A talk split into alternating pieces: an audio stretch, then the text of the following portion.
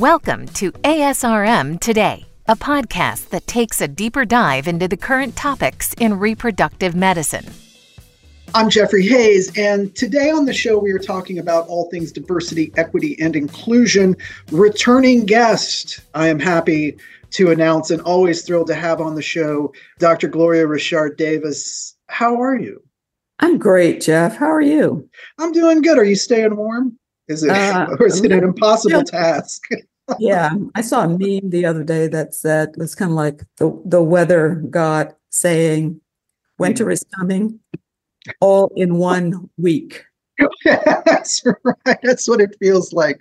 We were we were commiserating here today at the uh, ASRM office in Birmingham about that this has been the longest week from Monday to Friday that we've had in quite some time because it's been a, a mixture of being at the office and then being homebound and then being back at the office again, you know, just uh, know. Uh, just crazy the way it works with our brains.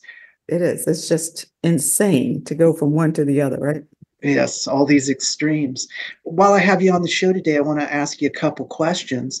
I want to start with going back to because uh, we talked a little bit we talked actually a good deal before the annual meeting in new orleans this year. And folks if you want to go back and listen to that show that's currently available for everyone back in early october now that we've had some time looking back at the 2023 conference there was a lot of new research that was presented that reflected the challenges faced by underrepresented populations in, in accessing reproductive health care, the systematic biases within the field, and the, opportunities for improving diversity, equity, and inclusion in these critical areas. And what are some takeaways that have, have, have people have communicated to you? Was there was there a lot of talk at the conference? What what was that? How did how did that all turn out? Yeah. I mean, it really was an exciting conference. Uh, as you pointed out, a lot of of information that was shared, um, data.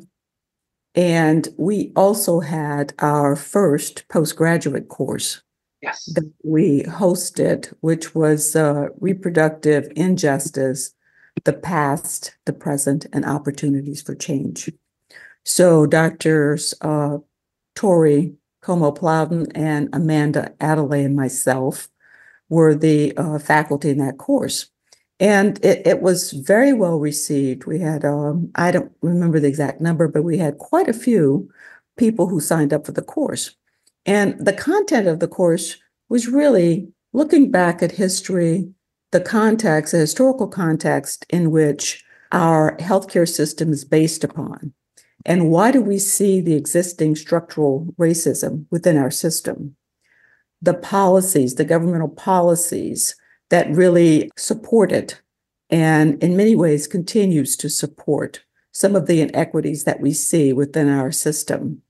So we talked about that. And then we talked about current day things that we see with regards to women of color and their experience in reproductive medicine, as well as some potential ways that we can improve upon that, improve upon the experience, improve upon the outcomes as well.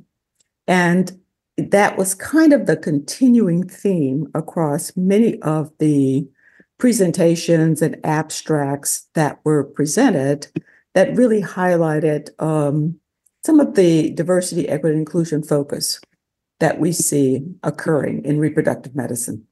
Have you received feedback from people that, had, that have attended the course? Was it did it seem to be absolutely. really well received? Yeah, Ab- absolutely. They were really excited to be able to have that conversation because it's generally not something you know you're in your day to day practice, right? Mm-hmm. And it's not something that usually elevates in day to day practice.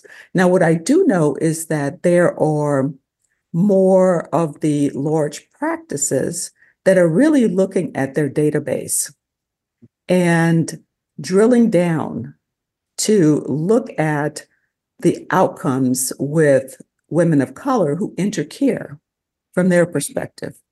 How many of them discontinue care? How many of them actually, when they enter care, continue and convert to active cycles? Right? Because the things that we know from the current literature is that there is one, there's a delay in entering care. The access is not equitable, even in the states where we have mandated care. And that women of color tend to leave here, right? Much of it is linked to the experience that they have with fertility centers, the perhaps cultural stigma and lack of support that occurs. And so, you know, really addressing those issues at multiple levels becomes very critical. Do you feel good then about the level of what this type of course brought for awareness as far as stimulating conversation or to get people thinking maybe a little bit, you know, more about Absolutely. such things? Yeah. Absolutely.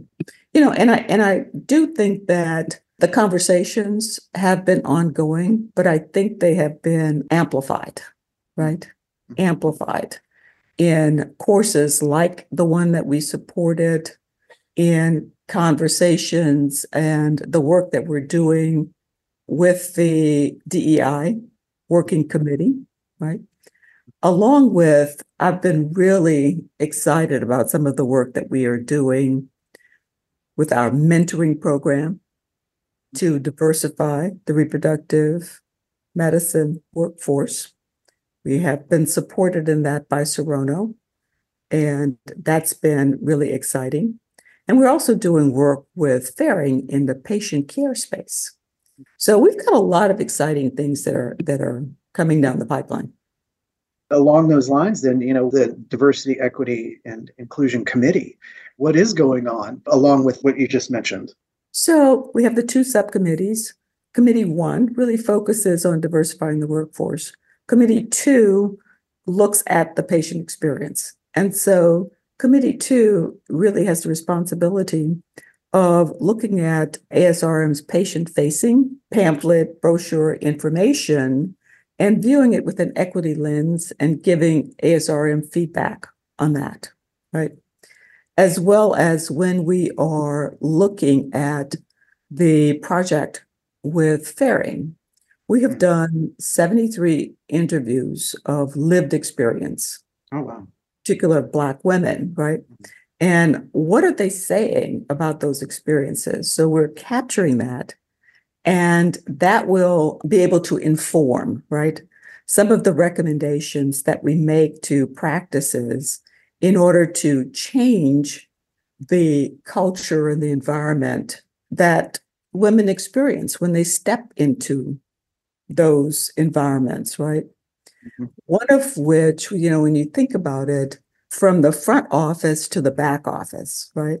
Every touch point of that patient's care has an impact. And we're creating cultural humility modules with Ferring that we hope to be able to launch and and actually distribute to practices for their entire care team to address some of the things that we've learned from these lived experiences and what kind of modifications might they make to create a, a culture of more belonging that the patients feel comfortable in and that hopefully we will be able to increase access, but also more importantly, to retain patients in care. Because one of the things that, you know, that as a practicing REI, I used to say to my patients is don't stop short of success, right? We already know it's very frustrating for individuals, for couples. And so anything that we can do to bring a sense of comfort to that environment helps them stay in care and stay long enough to be successful in achieving their dreams of parenthood. Absolutely. I don't want to hold you too long today. Is there anything you are working that you would like to share? So, our steering committee, I mentioned our mentoring program. Mm-hmm. So, the idea behind the mentoring program is to really engage OBGYN residents in programs across the country that are not necessarily affiliated with REI fellowship programs to raise awareness of REI as a career and opportunities within that career pathway. So we've created this virtual platform and we have recruited medical students and actually residents from around the country. So we've launched this series of lectures, didactic lectures to engage uh, our learners. We had our first one on Wednesday night. Dr. Mike Simone, who did a fantastic job, right? Friend of, of the show, yes. Yeah, yeah. I know. Uh, but you know, did a fantastic job of of really giving the students and the residents a high level view of what are the career paths, what are the career options for those of us who enter reproductive endocrinology and infertility as a profession. And, you know, talking about everything from private practice to academics and the aspects that you might want to focus on in your career. The students and residents were really very engaged, asked important questions, and we had other faculty and fellowship directors that were signed on that was able to answer those questions as well. And I've already gotten responses from some of the attendees of how much information they took away from that and how important it is to be able to have those resources.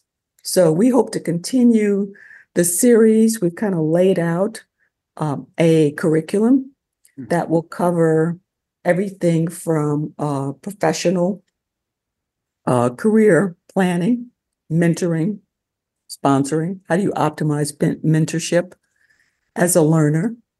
And then the topics that are oftentimes taught in REI that when you think about our education in OBGYN, REI does not get a lot of playtime. Let's be honest. Mm-hmm. our residents may not even get to REI rotations until their junior or senior year. If they have any interest in fellowship, that's too late. That's way too late.